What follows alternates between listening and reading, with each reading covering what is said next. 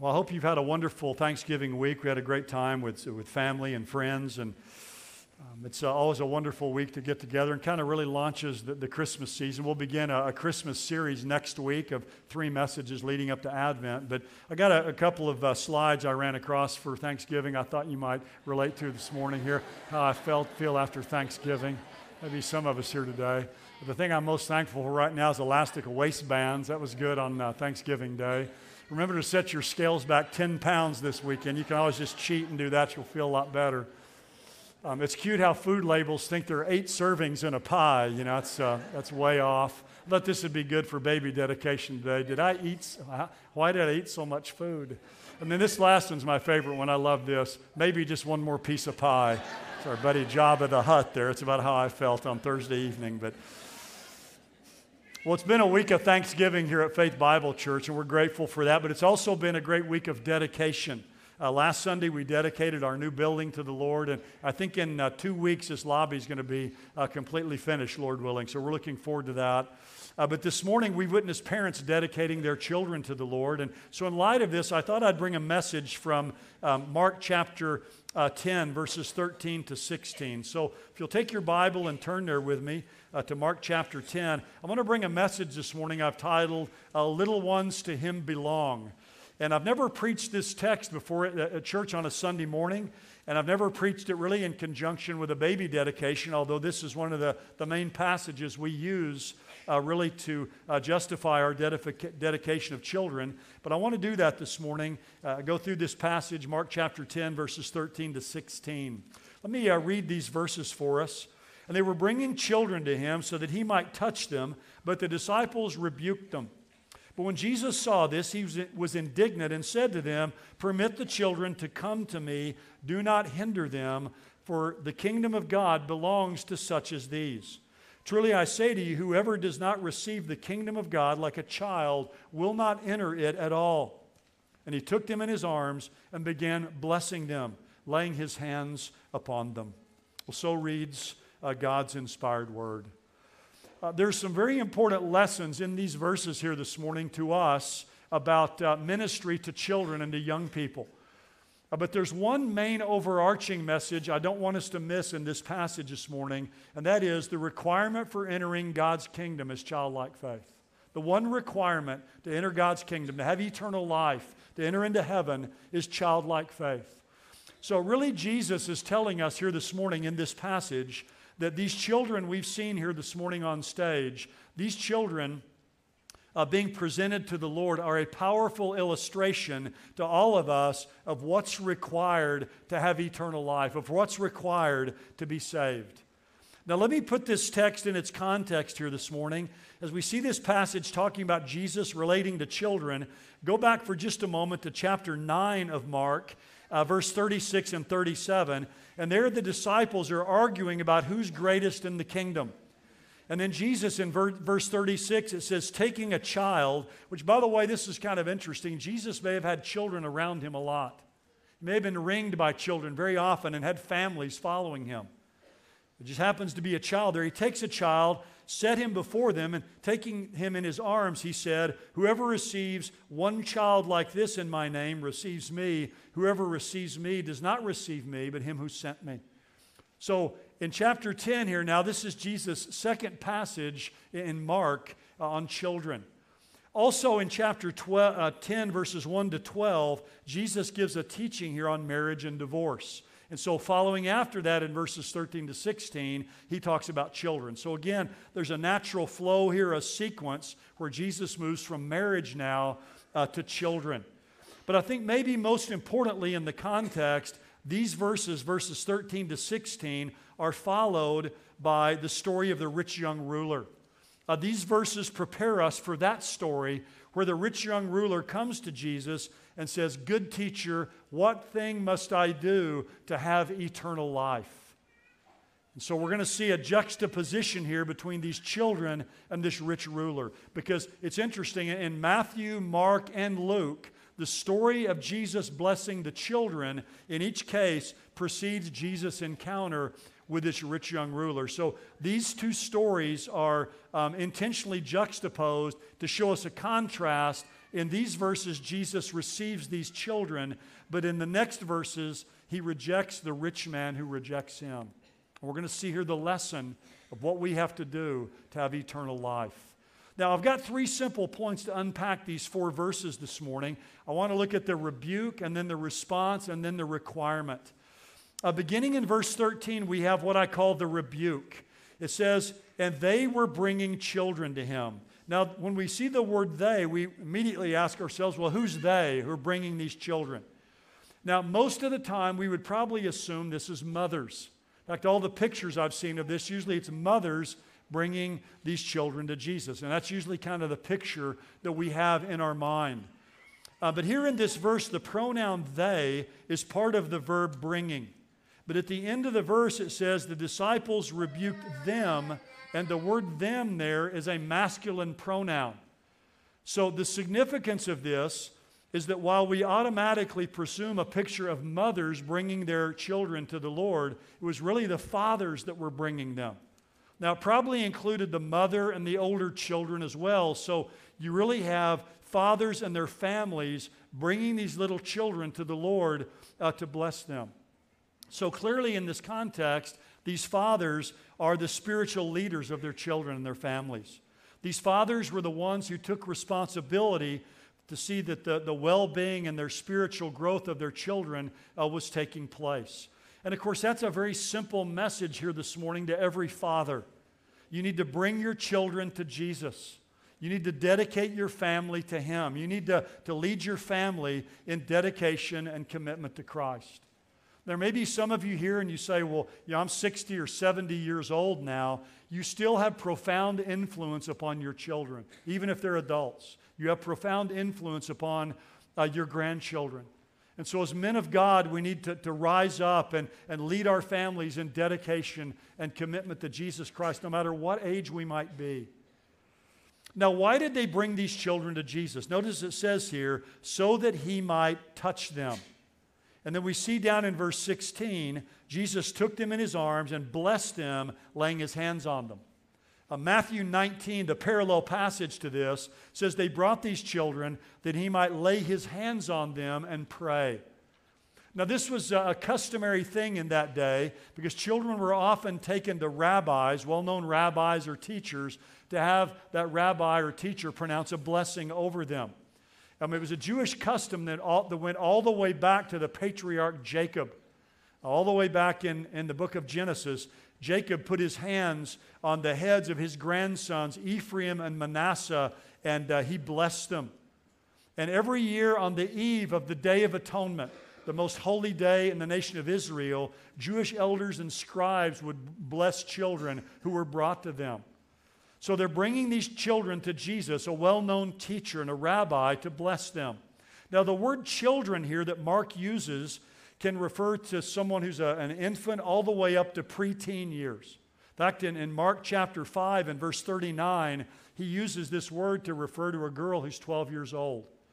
But generally, it referred to younger children, and Luke, in his account of this, uses a word that refers to infants or babies.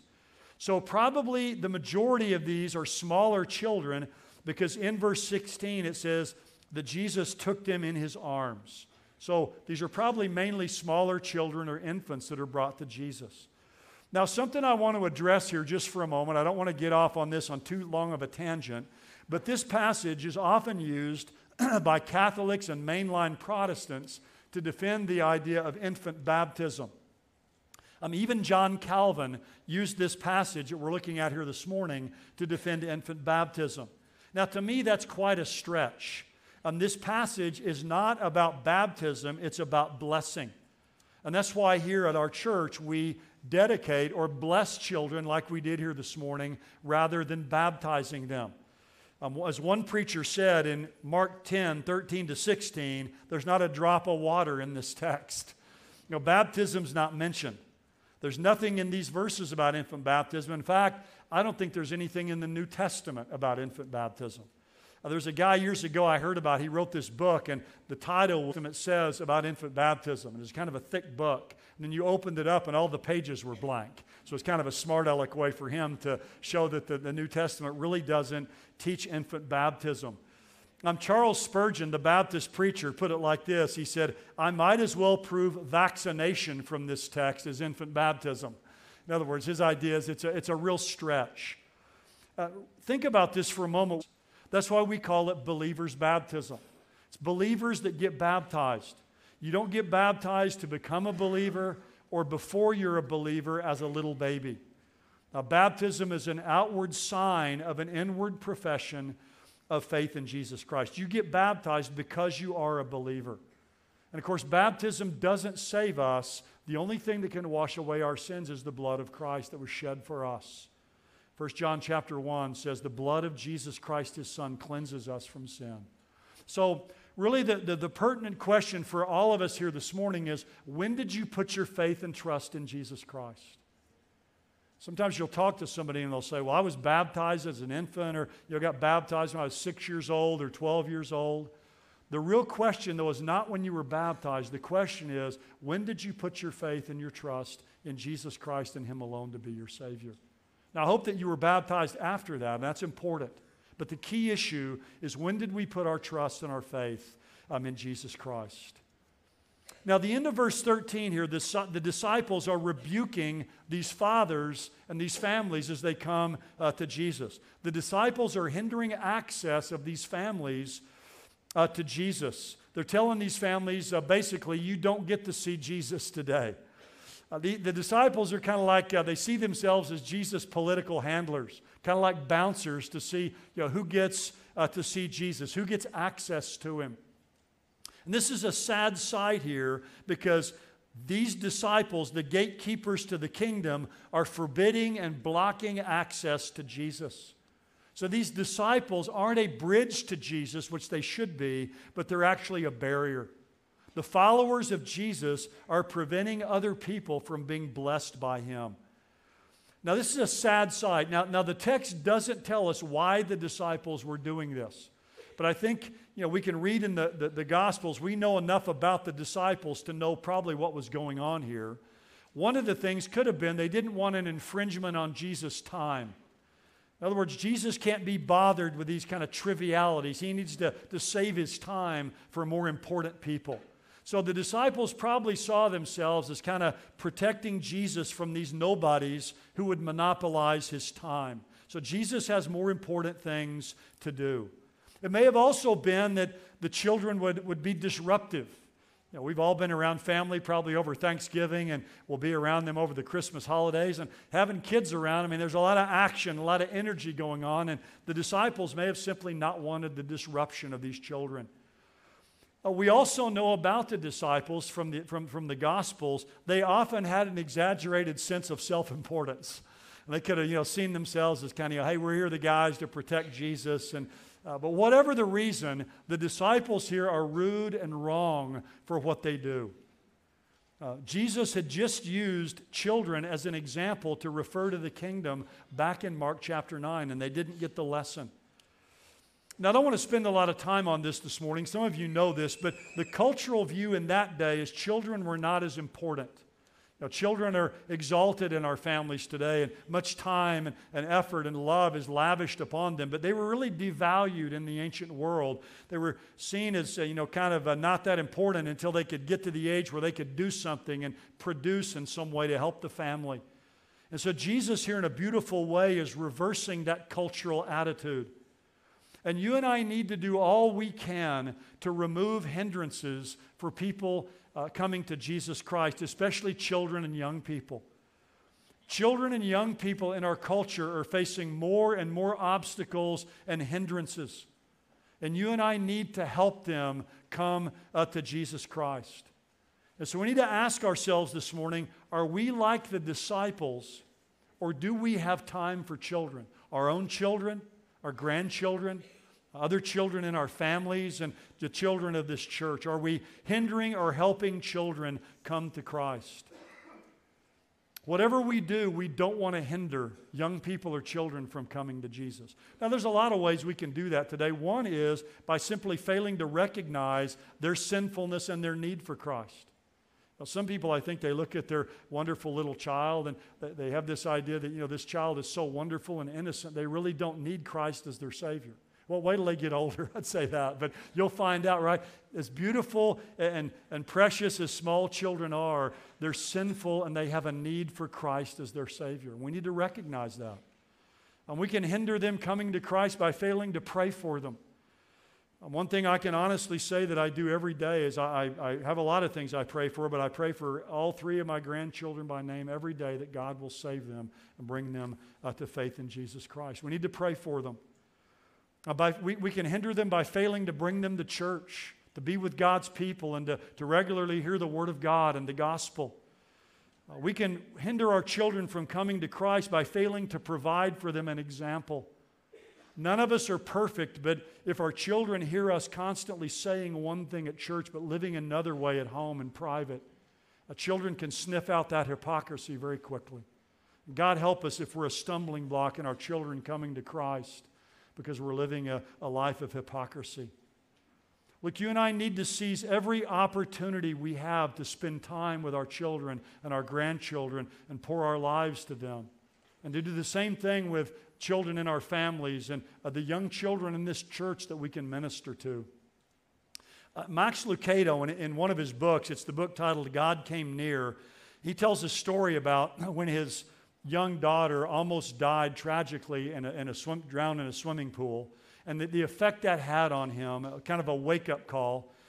He says this He says, We were having Sunday lunch at the home of a fellow missionary family. This is back when Max Lucado was a missionary. He said, It was after the meal, and I was in the kitchen while Denalyn and my wife and our friends Paul and Debbie were talking in the living room. Their three year old daughter, Beth Ann, was playing with our two year old Jenna in the front yard. All of a sudden, Beth Ann rushed in with a look of panic on her face and said, Jenna is in the pool. Paul was the first to arrive at the poolside. He went straight into the water. Denalyn was next to arrive. By the time I arrived, Paula lifted her up out of the water to the extended hands of her mother. She was simultaneously choking, crying, and coughing. She vomited a belly full of water. I held her as she cried. Denalyn began to weep, and I began to sweat. For the rest of the day, I couldn't hold her enough. I, I still can't thank God enough for that. It was only a matter of minutes, maybe seconds. We almost lost her. The thought was numbing and convicting. But he says it was a wake up call. And then here's what he says Over time, you, you can become too busy to notice your children. There's always next summer to coach the team, next month to go to the lake, next week to teach Johnny how to pray. You'll forget that the faces around your table will soon be at tables of their own. And that's a profound statement. It's easy to forget when your children are little that the faces around your table will soon be at tables of their own, leading their own family. Hence, books will go unread, games will go unplayed, hearts will go unnurtured, and opportunities will go ignored. All because, this is, great, this is good, the poison of the ordinary has deadened your senses to the magic of the moment. Before you know it, the little face that brought, you, brought tears to your eyes in the delivery room has become common. A common kid sitting in the back seat of your van as you whiz down the fast lane of life Unless something changes, unless someone wakes you up, that common kid will become a common stranger. Maybe you need that wake up call here this morning. If we're not careful, the ordinary can deaden our senses to the magic of moments with our children and grandchildren. And that's what happened to the disciples here, and they missed the magic of the moment of these children coming to Jesus. Now, this rebuke of the disciples is met immediately by the response of Jesus. We see in verse 14, Act 2 in this drama. The disciples may be waiting to hear Jesus say, Hey, good work, fellas. You know, thanks for keeping those nobodies away from me. I'm kind of tired today. But what does it say? Jesus was indignant. And the word means to arouse to anger, or literally to vent anger. I mean, Jesus was boiling over. So the rebuke of these parents was met with Jesus' rebuke of their rebuke. So Jesus rebukes the rebukers, he, he scolds the scolders in this account. And he says, Permit the children to come to me. Now, the old King James says, Suffer the little children uh, to come to me. But we see here that children are dear to the heart of Jesus. We need to receive children and bring them to Christ. Jesus treasured young people and children.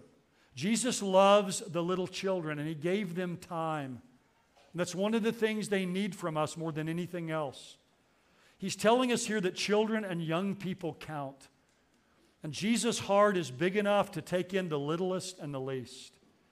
So, with these words, let the children come to me, Jesus tells us that child evangelism and ministry to children must be a priority. We need to put a, a premium and a priority on ministry to children. And this means that as, as, as individuals and as families and as a church, we need to prioritize ministry on their behalf. When you think about church history, uh, Christians have been and are on the forefront of protecting children. Think about how Christians are involved uh, against the scourge of abortion and uh, sex trafficking of children and child poverty and education of children and discipling them. Um, in the, the service before this one at 9.30, we had a, a young lady who's fostered two young children and now has adopted them. And she was up here this morning dedicating them to the Lord uh, with her parents. But we get this from Jesus' care and his concern. He set the example for how we treat children. Of course, here at our church, we prioritize that. We just built 35,000 square feet of new space for our children and for our young people. As Jay mentioned last week, every Sunday morning here, one out of four people here are 11 years old and under. And that's a great blessing to our church, but it's also a great responsibility to us. So let me ask you do you have time for children, the children in your life and, for other people's children? Uh, to babysit them maybe and help a, a, couple who needs some time away. Uh, working in the nursery with VBS, helping with Awana. I know we say this a lot at the church, but it's true and it can't be said often enough. If you're looking for something to do at church, go to the children's area or go up there in the area where our young people gather. Jesus said, The kingdom of God belongs to such as these. Jesus loves other little children, and we need to do all we can to reach children and young people for Christ. The Barna statistics uh, on this are really interesting. Barna found this a few years ago. Nearly half of all Americans who accept Christ as their Savior do so, do so before reaching the age of 13. It's 43%. So 43% of all born again Christians in America, it was 13 or under. And two out of three born again Christians, 64%, made the commitment to Christ before their 18th birthday. So basically, two thirds of people who are saved in America do it before the age of 18. One out of eight born again people make their profession of faith in the years 18 to 21. Less than one out of four embrace Christ after their 21st birthday. Now, certainly, God can save people at any age. God can save someone who's nine years old, He can save someone who's 90 years of age. It's a sovereign work of God in the heart of a person. But it's interesting, and statistics bear this out, and probably all, this would, all of us would bear this out in our own experience and with our own children. The vast majority of people who are born again come to faith in Christ under the age of 18. I like the way Adrian Rogers put it years ago. He, he, highlighted the importance of coming to Christ early in life. He said, The longer you wait to come to Christ, the more sin you have to repent of, the less time you have to repent, and you have a harder heart to repent with. That's pretty well said, isn't it? The longer you wait, you have more sin to repent of. You have less time to repent, and you have a harder heart with which to repent. We need to reach children and young people early uh, in their lives. Uh, the great evangelist D.L. Moody was coming back once from a tent revival, and uh, someone asked him, How many got saved tonight? And he said, Two and a half. And they said, What do you mean, two adults and one child? He said, No, I mean two children and one adult because he said, when you save a child, you save a life, you save a whole life. You think about that when a child comes to faith in Christ, there's an entire life there that can be given uh, to Christian service. Gypsy Smith, the great evangelist years ago, put it like this He said, You save an old man or an old woman, and you save a unit. But you save a boy or a girl, and you save a multiplication table. They have the opportunity to go out in their life and multiply that influence of the gospel uh, in their life.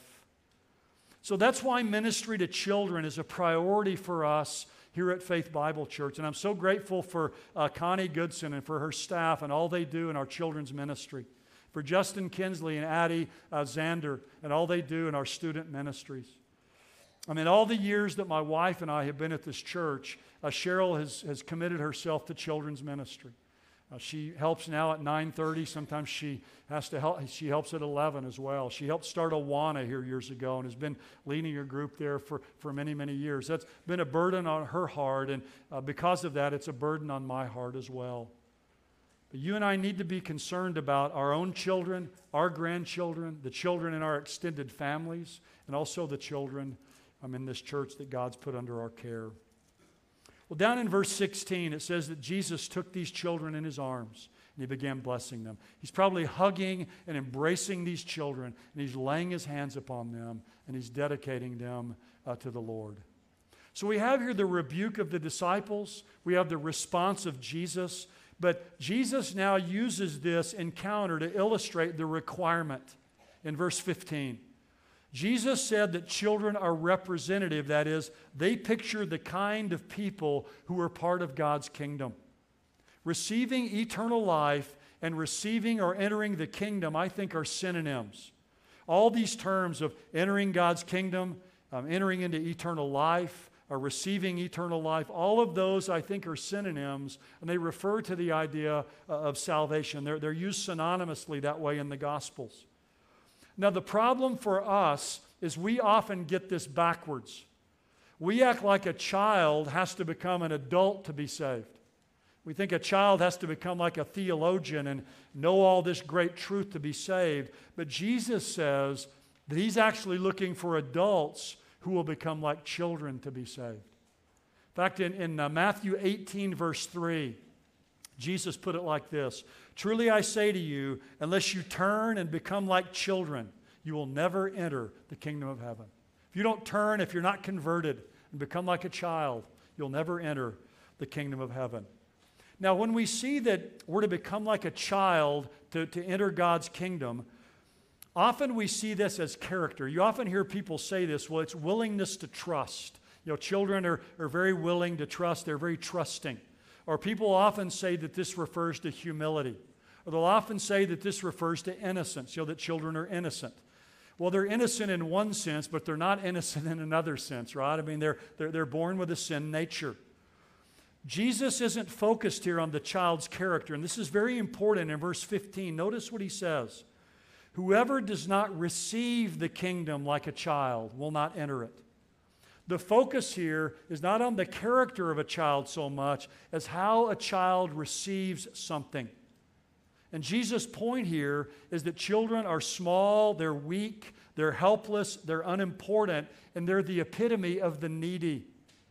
They're entirely dependent upon others, is the point Jesus is making here. And a little child is totally dependent on parents. Little kids can't drive, they can't make money, they, when they're really little, they can't change their diaper, they can't feed themselves. As they get a little bit older, they want a, a light on at night because they're afraid. They come small and helpless and powerless with zero status. Children bring nothing but empty hands. They have no resources to offer. They only know how to reach out and receive help. That's all they know how to do. And Jesus says, that's how you come to me. If you want to enter into my kingdom, that's the only way to come. One writer puts it like this this is really good. He says, In this story, children are not blessed for their virtues, but what they lack. They come only as they are, small, powerless, without sophistication. To receive the kingdom of God as a child is to receive it as one who has no credits, no clout, no claims. A little child has nothing to bring. And whatever a child receives, he or she receives by grace on the basis of sheer neediness rather than by any merit inherent in himself or herself. And then I love this little children are model disciples, for only empty hands can be filled. So Jesus is telling us the kingdom of God belongs to the weak and the helpless and the dependent. That's what he's saying here. We come to God with empty hands with childlike faith in Him. Children receive everything they receive uh, by grace. And in the same way, salvation is received, it's not earned. Notice in verse 15 whoever does not receive the kingdom of God, it's not merited.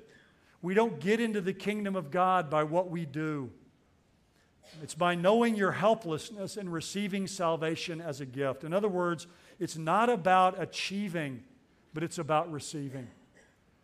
Phil Ryken, I was reading his commentary on Luke this week on this passage.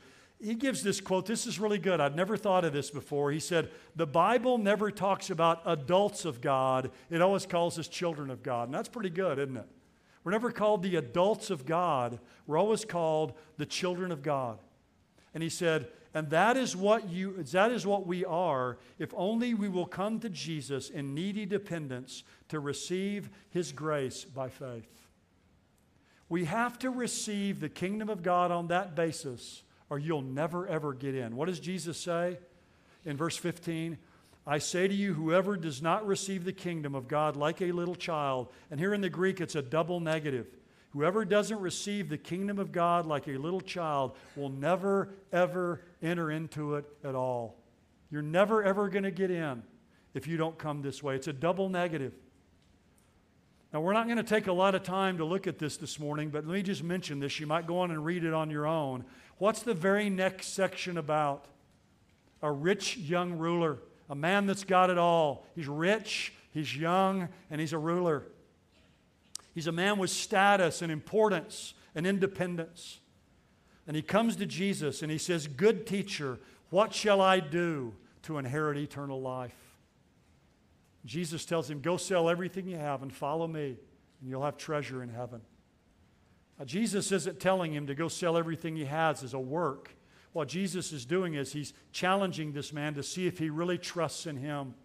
Because the only way he's going to go sell everything he has and follow Jesus is if he really trusts in him. So he's calling this man to trust him.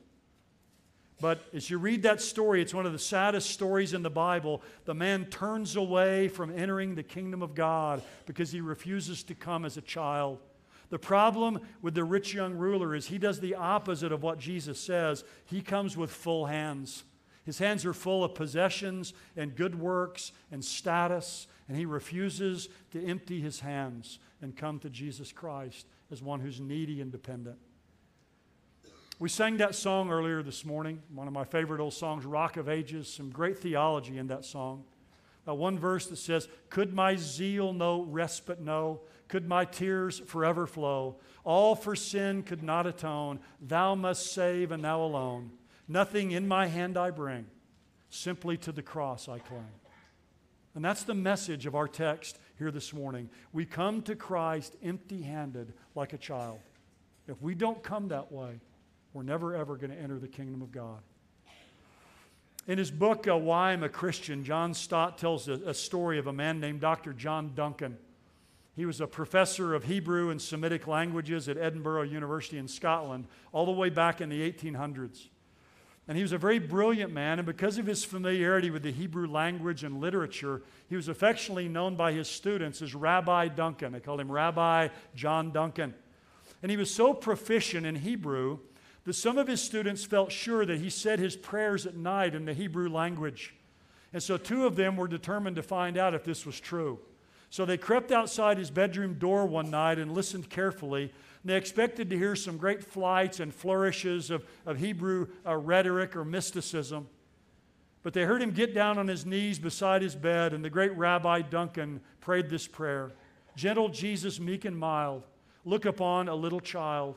Pity my simplicity. Suffer me to come to thee. That's how we come to Jesus. We come like a child. Nothing to give, no status, helpless, needy. We have no credits, we have no clout, we have no claims. We come to Him empty handed, casting ourselves completely upon His mercy. That's the only way to have eternal life, enter into God's kingdom. Look, between now and Christmas, all of us are probably going to have time to spend with some small children. Maybe it's children of your own, or grandchildren, nieces and nephews, or children of friends. Um, I've had a lot of time to do that uh, this last week. We're with our, with our families a lot, and I have a, a, new grandson. He's five months old named Reed, and I get every chance I can to hold him, get him away from whoever's got him, and hold him for a bit, and have him on my knee and look at him. As I was studying this passage, obviously this week, preparing for this message, a couple different times I had him on my knees, and they're kind of bouncing around, looking at him into his face. And I thought to myself as I looked into his face, that, that's me. That's what God wants me to be like, just like him. He's needy He has to have somebody do everything for him. He just sits there and smiles at you about what he does. But he's needy. And I thought, you know, it'd be a good assignment for all of us to think about something to do these next few weeks between now and Christmas. Take a child, again, your own child, a grandchild, a niece, a nephew, um, someone in your, in your extended family, a little child, and put them on your, on your knee or hold them there in your arms and uh, look into their eyes for a moment. Just think to yourself, that's me. That's what I'm like. That's me. And God, thank you for receiving me as a little child as I've come to you, needy and helpless, empty handed, to take Jesus Christ uh, to be my Savior. Well, let's pray together. If you've never come to Christ that way, I want to give you the opportunity this morning to do it. Look, this is the beauty and the simplicity of the gospel of Jesus Christ. It's so simple, people stumble over it. You come to Jesus as one who's needy come this morning with empty hands, as we sang in that song. In my hand, no price I bring. Simply to the cross I cling. Cling to Jesus, the one who died on the cross for your sins, the one who rose again from the dead. Believe in him and trust in him. Take him to be your Savior. Father, I pray for those of us who know you that will have this message on our lips to share with others. As we go into this Advent season, People are thinking a lot about Jesus and his birth. And we have this wonderful, beautiful, simple message to tell them about a Savior who's come. We come to him with nothing, and he gives us everything. Father, I pray that as individuals and as a church, you'll move us to love children and young people, not to see them ever as a bother or a distraction, but to give them time and to give them resources and to encourage them and let them know that they count. And Father, that we would receive them and we would help them in every way that we can uh, to come to you. Well, Father, empower us, we pray, for this great task you've given to us. In Jesus' name we pray. Amen.